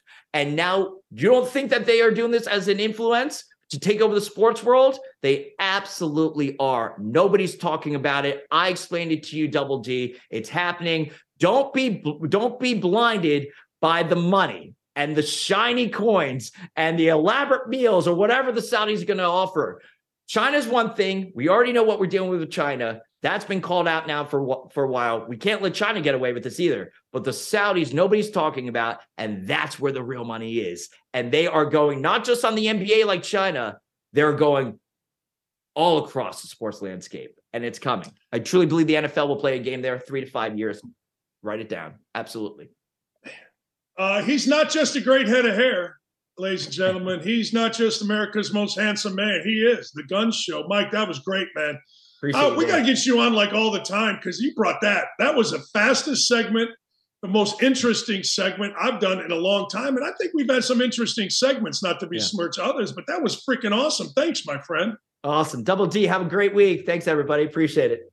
There he is. As my friend Mark Packer would say, off he goes. Off he goes. At the guns, G U N Z show. I, God dang, he makes the points. He's right. He's right. I, I, I can't argue. Because one thing I believe money freaking talks. I'm telling you, the NCAA looked at Las Vegas like it had three heads. Oh my God, we can't ever play there. Oh my God, five, five, five tournaments in Las Vegas. And I ain't mad about it. Look, I don't get mad about this stuff. I get mad more on personal level type stuff. I get mad about cowardice. I get mad about lying. I get mad about putting women uh, second to fake women. I get mad about children being groomed. I don't get mad about this stuff. Look, when I saw Lee and I are standing at this fountain, beautiful fountain, great, beautiful. I mean, it's going, it's down, it's pristine. The water is awesome. It is gorgeous and there's like a beautiful art sculpture going up. I don't know if I got pits or not because I'm sweating. But I go, Lee, I'll give you a hundred bucks. You uh, climb up that thing. Of course, she laughed at me and said, "You're an idiot. No chance I'm doing that." But then I saw the plaque. The plaque donation, first donation, Sheikh somebody, somebody, somebody, somebody of Saudi Arabia. And I'm like, in everything we're doing, in everything. Look, I don't know. I do know this if the Saudis said, hey, Dan, we want you to bring our show over here. And we're going to pay, uh, you know, what do I make? 10 million a year doing this? If they're going to pay me 20 million a year, I might have to consider it. I do. I might have to consider it. That's how I look at the world that we live in. Seriously. Seriously. I, uh, yeah, no, I do. I, I absolutely 1000% uh, yeah. Mm-hmm. Yeah. Okay. Anyway, uh, the Bro Bible, one of my favorites, is on my ass. That's good. This is awesome. You know what? Uh, you know what? I, I, I love it. I love it. Players, you want to be pros. You got me being pros. And guess what? You don't like being treated like pros.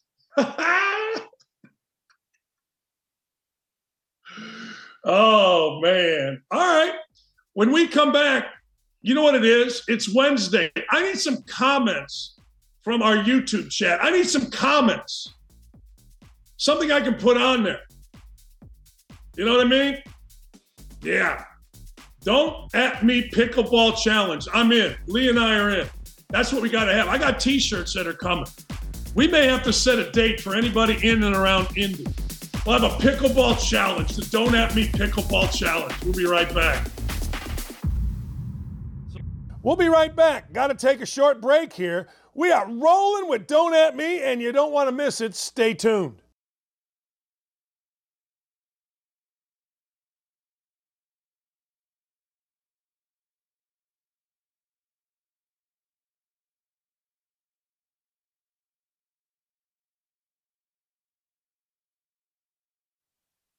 Uh, the bro Bible is on me. Dakich probably wishes he would have stayed silent. Not a chance. I never wish I would stay silent. Never, ever. There isn't a damn thing that I've done in my media life that I say, oh, I wish I didn't say that. Hell no. No, no, no. I look, you get you got hypocrisy. These players, NIL. There's no whining in NIL. There's none. There will be no whining in NIL. You know what, Rutgers? You don't like it. Former players don't like it. Do yourself a favor. Build up your NIL. I don't want to hear from former players like Ron Harper Jr. I don't want to hear it. I don't want to hear it. Don't even want to hear it, even a little bit. Not even a skosh. Screw you. You wanted it. You got it. Don't whine about it when it adversely affects your program. There's a kid, Cam Spencer, left Rutgers, leading scorer at Rutgers. Oh, he left after the portal closed, but among the rules that the media and, of course, players wanted was what? If you're in your fifth year, you can leave anytime. He got a big offer. He's leaving. Ron Harper Jr.'s crying. Ain't no crying in NIL. There ain't no crying. None. Zero. Zip. Nada. None. Ain't no crying in pickleball, and there ain't no crying in NIL. And we never, ever, ever forget a slight. We're like MJ that way, baby. We're like MJ. Everybody talks about Michael Jordan's a bitter, nasty man because he's so competitive. That's who I am and have always been. Don't at me about it, people. Uh, it's true. Seriously. I don't give a damn. You can write all the crap you want to write about me. But these little whiny ass guys, Dakich absolutely embarrassed himself on Twitter. No, I didn't. No, of course it's embarrassing because anytime you go up against a 25 year old, oh my God, body bag. No, no, no, no, no, no, no, no, no, no, no, no, no, no, no, no. No. No, no. Not even a little. Body bags. Yeah, okay. Body bags. Hmm. Okay. Some little 25 year old. Oh, okay. Yeah, you're right. You're, you're right, man. You you got it. Hey, all right, you got to see this. What the hell? I don't know what award this is. I have no idea. But I know this a dad jumps into a barbed wire trampoline. This makes me sick. Oh, jeez. Oh, you got to see this. You got to see this. Let's show it. Look at this. This is barbed wire. They pull stick. How are you jumping unless it hurts? Yeah. Yeah. All right. Swanton, that's it. Three, two, one.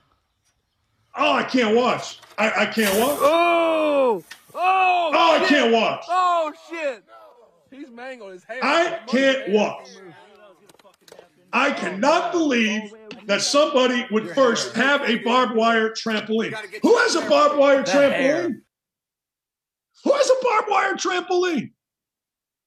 And why are you jumping into it? What? What? What?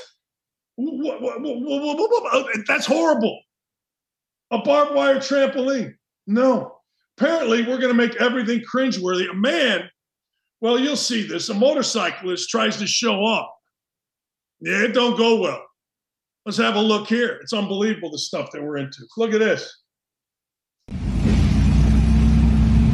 Motorcycle tries to show off. He's attempting to race a Porsche. You know what's going to happen here. Here goes a Porsche. Here goes a motorcyclist.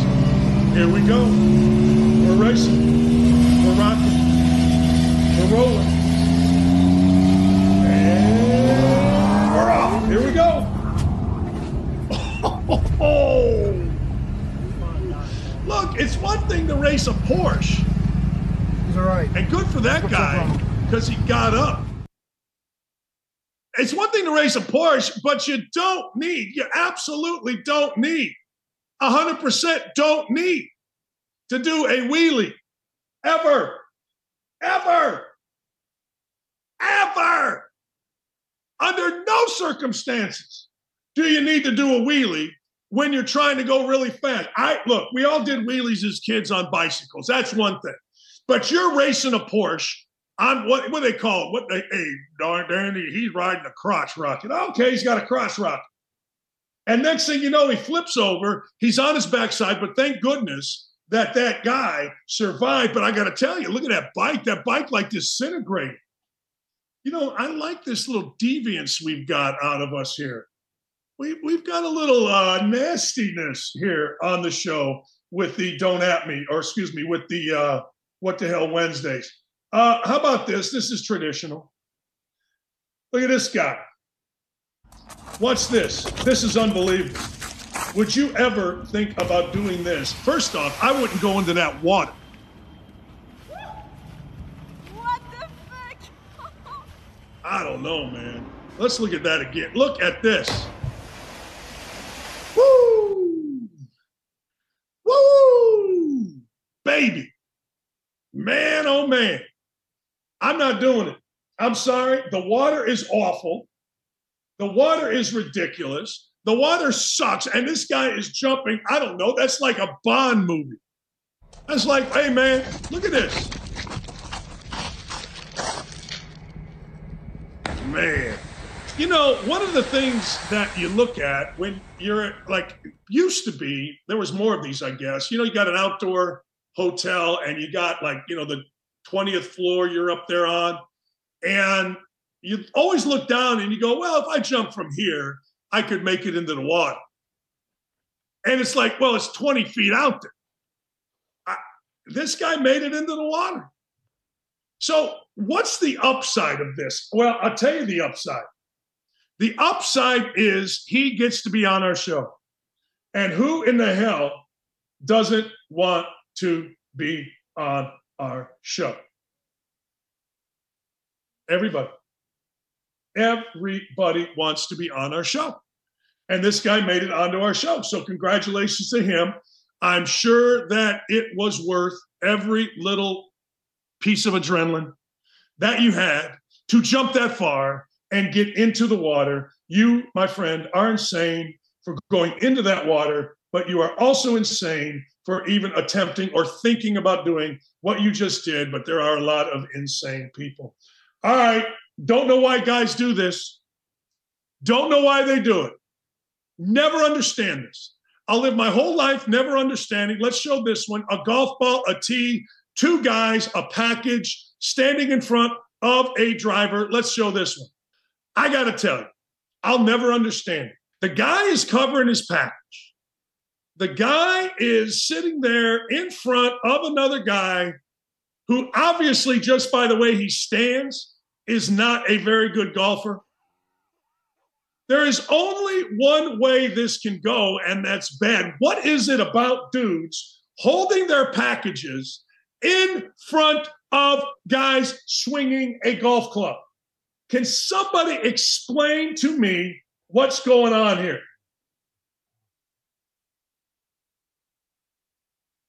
Can somebody? It, it, explain it to me, seriously. Like, why would you do this? I wish I had like, you know, Ryan and everybody in my ear they could talk on camera because somebody is going to have to explain. Like, hey, Dan, hey, Dan, I would like for you to stand in front of me. We're going to make a video of it. Uh, protect your packy with, by the way, you're protecting your packy with your hands. So let's just say, for the sake of argument, the golf ball goes screaming into your hands. You're going to break a hand. That's the best case when you're protecting your pack. Now you can get hit in the shin, you can get hit in the face, you can get hit in the other shin, you get hit in the arm, the chest, the nose, the throat, whatever. You guys are unbelievable. Uh, you guys truly are unbelievable. It really is amazing to me how stupid adult men can be. All right, I'm going to go backwards here on a couple of things. Are you ready? All right. Michael Jordan, I don't know if you saw this, but get ready for this. Michael Jordan just bought a car that can go 300 miles an hour. Yes, he did. He bought a car that can go 300 miles per hour, Lee Ross. 300. Now, I don't know what it cost him, and I don't care. It is, now you guys will know this better than me. It's a roadster. I want to make sure I read this right. It's a Hennessy Venom F5. Okay. It's a roadster with an all carbon fiber body. Now, it looks like he bought this thing from XX12, uh, so 23. That must be his place, right? 23. So that's the car. Jordan has a car that goes freaking 300 miles an hour. 300. That's it. 300. God bless Michael Jordan. God bless Michael Jordan. Uh, Trea Turner is a, there it is. Rich athlete buys expensive car. No, Ryan, you missed the point. It's not the expensive car. It's the fact that my man has a car that can go 300 miles an hour. Do you know that an Indy car on the back straight at the Indianapolis 500, it's an oval, but it's a weird oval because it's got really long straightaways. Did you know that they only go like 230 to 240 on the back straights, maybe 250, um, but it doesn't get over that? So Michael is not a rich athlete buying a rich car. It's a rich athlete buying the fastest car. Oh, I don't believe that. I don't believe the 06C on XB can go 400. I don't buy that. I'll tell you this the 77 Duster, 78, I think, Plymouth Gold Duster with a Cobra top, that thing could go 75 all day on the Indiana Turnpike, all day. All day it can go. All day. Don't at me about it either. That bad boy, let me uh, YouTube chat. What car did you have? How fast can it go? You know, back in the day, it still is. Trea Turner uh, is one of my favorite, favorite. There it is. Look at that bad boy. I think there's a coffin in the back. I do. A small coffin, but if you put down the seats, uh, you can put dead bodies in there and just drive around town with dead bodies. That's all you got to do. oh, man. All right. Trea Turner during the World Baseball Classic, six games, five home runs, 11 RBIs. Trea Turner with the Phillies. Look at this four home runs, 11 RBIs in 46 games. I don't give up on Trea Turner. You know why? Because every single time, every time that I went and watched, not went, the World Series, the, uh, uh, the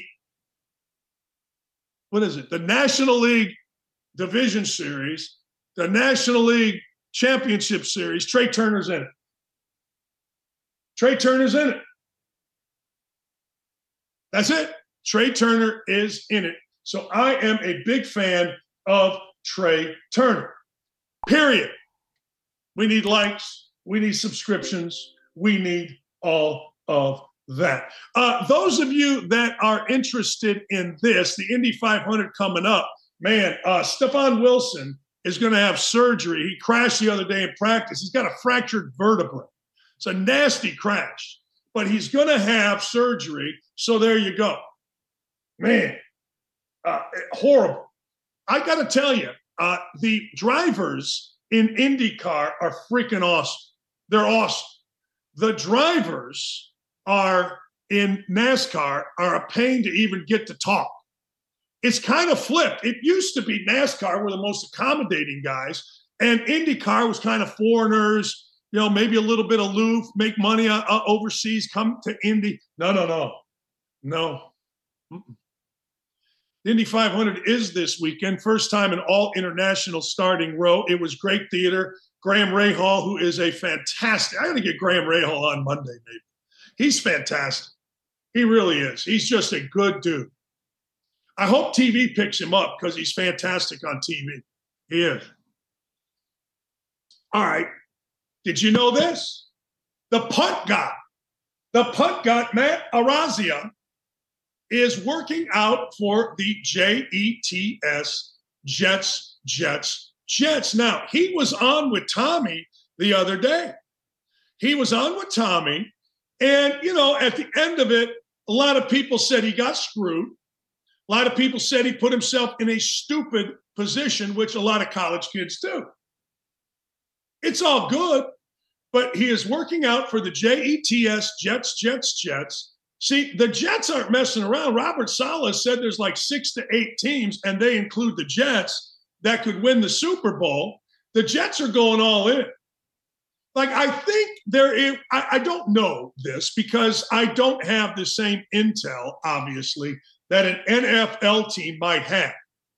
But I think, I just think that you're okay signing this guy now that it has come out that San Diego State, his school, that the prosecutors have all exonerated him. In fact, I would argue again, I don't know all the particulars, and maybe nobody does. You know, his side of it, other side, blah blah blah blah blah. But it seems to me that it would be, at least in the court of most public opinion, okay to sign this kid. Did he put himself in a dumb situation? Yes. Did he get falsely accused? Apparently. I've said this before and I'll say this again. It's a bad situation all the way around. It really is. It's a terrible situation. It is. But you know what? It is what it is. And it, by all accounts, again, unless there's information that I didn't see or he didn't discuss with Tommy uh, here on the Outkick Network, unless there's information that we've all missed, this dude, I think, should be okay to go play. I mean, I don't know why he wouldn't be. Unless something else is there that the NFL says, no, no, no, no, no, no, no, no, no, no, no, no, no. Hold on. Hold on. Let me ask you another question. So the Suns fire Monty Williams. Would you want Doc Rivers as the coach? It's Doc Rivers, Nick Nurse, couple others, uh, a couple assistants, that kind of thing, for the Suns head coaching job. Would you want Doc Rivers as your coach here in Indy? I don't know. I, I don't want Rick Carlisle. I really like Rick Carlisle.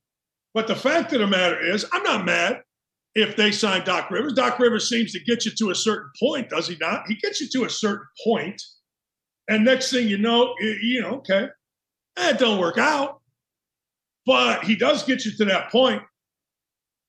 You know, Mark Jackson was being discussed. I can't imagine Mark Jackson is going to have interest. By all accounts, the Toronto Raptors, listen to this, this will be considered racist. But by all accounts, after the Toronto Raptors met with Steve Nash, guess what? They liked him. I would think so. I would bet you Steve Nash uh, would present himself really well. I would bet you Doc Rivers would present himself really well. I would bet you because those guys simply are smart guys. They're very smart guys. They know the lay of the land. They're articulate as hell. They've got great life experience. There's nothing they're going to see, at least in Rivers's case, that you know what he hasn't seen, and you can blame him for all the failures, game sevens, all that. That's fine. But Rivers, Doc Rivers, is one of those guys that you blame for failures, and you never give him anything when it comes to credit. Look, I don't know, but I know this: I would not be mad. I would not be mad if Doc Rivers, you know, let's say Rick Carlisle wants to go somewhere else. I wouldn't be mad if Doc Rivers took over. Hey, let's get some pros in here. Let's get some guys that know their ass from third base. Wait a second. This is my ass. That's third base. I'm in. I'm absolutely in. Hey, look at us. We got a ton still out here. Barry Ferguson, Bull Bull, Brad Buffington, English Breakfast 190, Halvers, uh, Fred Hevelin, of course, Gritty, AKA Jennifer. Keep running. Outkick, Ridger 1970, Ron Richardson, Tanner, Uncouth, King Nuts, JPG, Joe to Sea, you're all here. Thank you. Thank you, thank you, thank you. I'm not smart enough to know what all that means right there. You see that right there? That's the level of intelligence on our show. They know this stuff. I do not. By the way, I will not be here tomorrow. Armando and I think Chad or Jonathan, I'm not sure which, is going to be hosting the show. I got all day tomorrow. Did you know this? Tom Hanks is speaking here at Harvard. So Harvard's graduation is like at 10 o'clock. They say to get there like at 6:30 in the morning when the doors open if you want a good seat.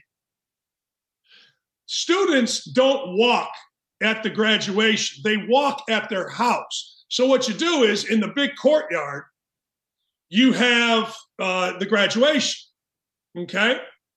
Or the speech, excuse me, the speech. And then everybody goes to the individual houses. Tonight, we're going to the student uh, athlete graduation. Hey, Jorgie, how are you? Because, well, frankly, uh, that's where Tegan walks as well. She, I think she gets her diploma tonight at the graduation. But I ain't getting up at six in the morning. They got it. Hey, they got it live streamed. I'll sit in the back. I don't need to be up front, do I? Like, would you guys go sit up front? I don't know, man. I don't know. But I do know this. I hope Lee doesn't make me. But what a blast. So tomorrow, it'll be a better show. You know this. It, will be Armando. Yeah. Yeah, I'll give you an Airbnb tour, Airbnb tour if we get 100 likes. Yeah, we will. We'll do it. We will absolutely do it. Did you know this? Listen to this. According to Outkick, Anheuser-Busch market value has dropped a staggering 15.9 billion since April 1st. And this isn't an April Fool's joke. We believe there is a subset of American consumers who will not drink a Bud Light for the foreseeable future. You're damn right. I just put that out on Twitter. All right, give me the woke dope for the day.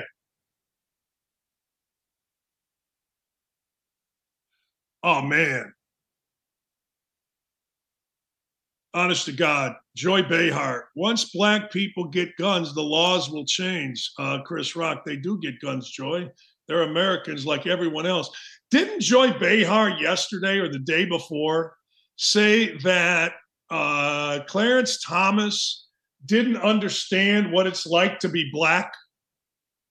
Now, I want you to look at that woman up top. I want you just to look at her. What does that woman know what it's like to be? An idiot? Like, how are people like this not thrown off the air? Seriously, not thrown off the air. Tim Scott, who's running for president as an African American, and I got to tell you, I don't understand why people aren't backing Tim Scott as an African American candidate for president like they did Obama? Well, we all know the answer. Tim Scott's a Republican. Tim Scott isn't one of them.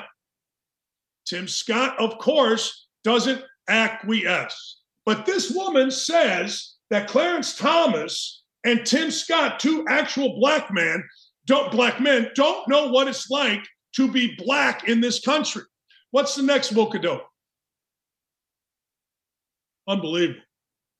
Bro Bible, you ought to be doing that. Is it a boy or a girl? We'll let the kindergarten teacher decide. All right, this is personal to me right now. Uh, all of you guys on the YouTube chat, I got to ask you a question.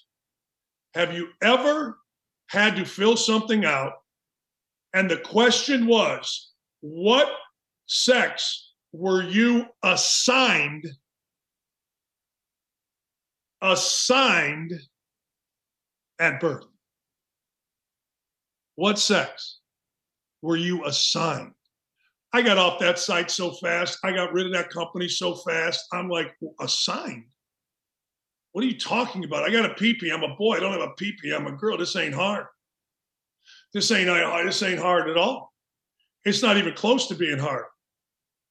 Anyway, that's where we're at in this country. That's exactly right. We'll let the kindergarten teacher decide. Hey, Dan, what sex were you assigned at birth? Nobody assigned me. God assigned me. I'm a male. God assigned me with a PP. That means I'm a male. I saw that, and honest to God, my head exploded.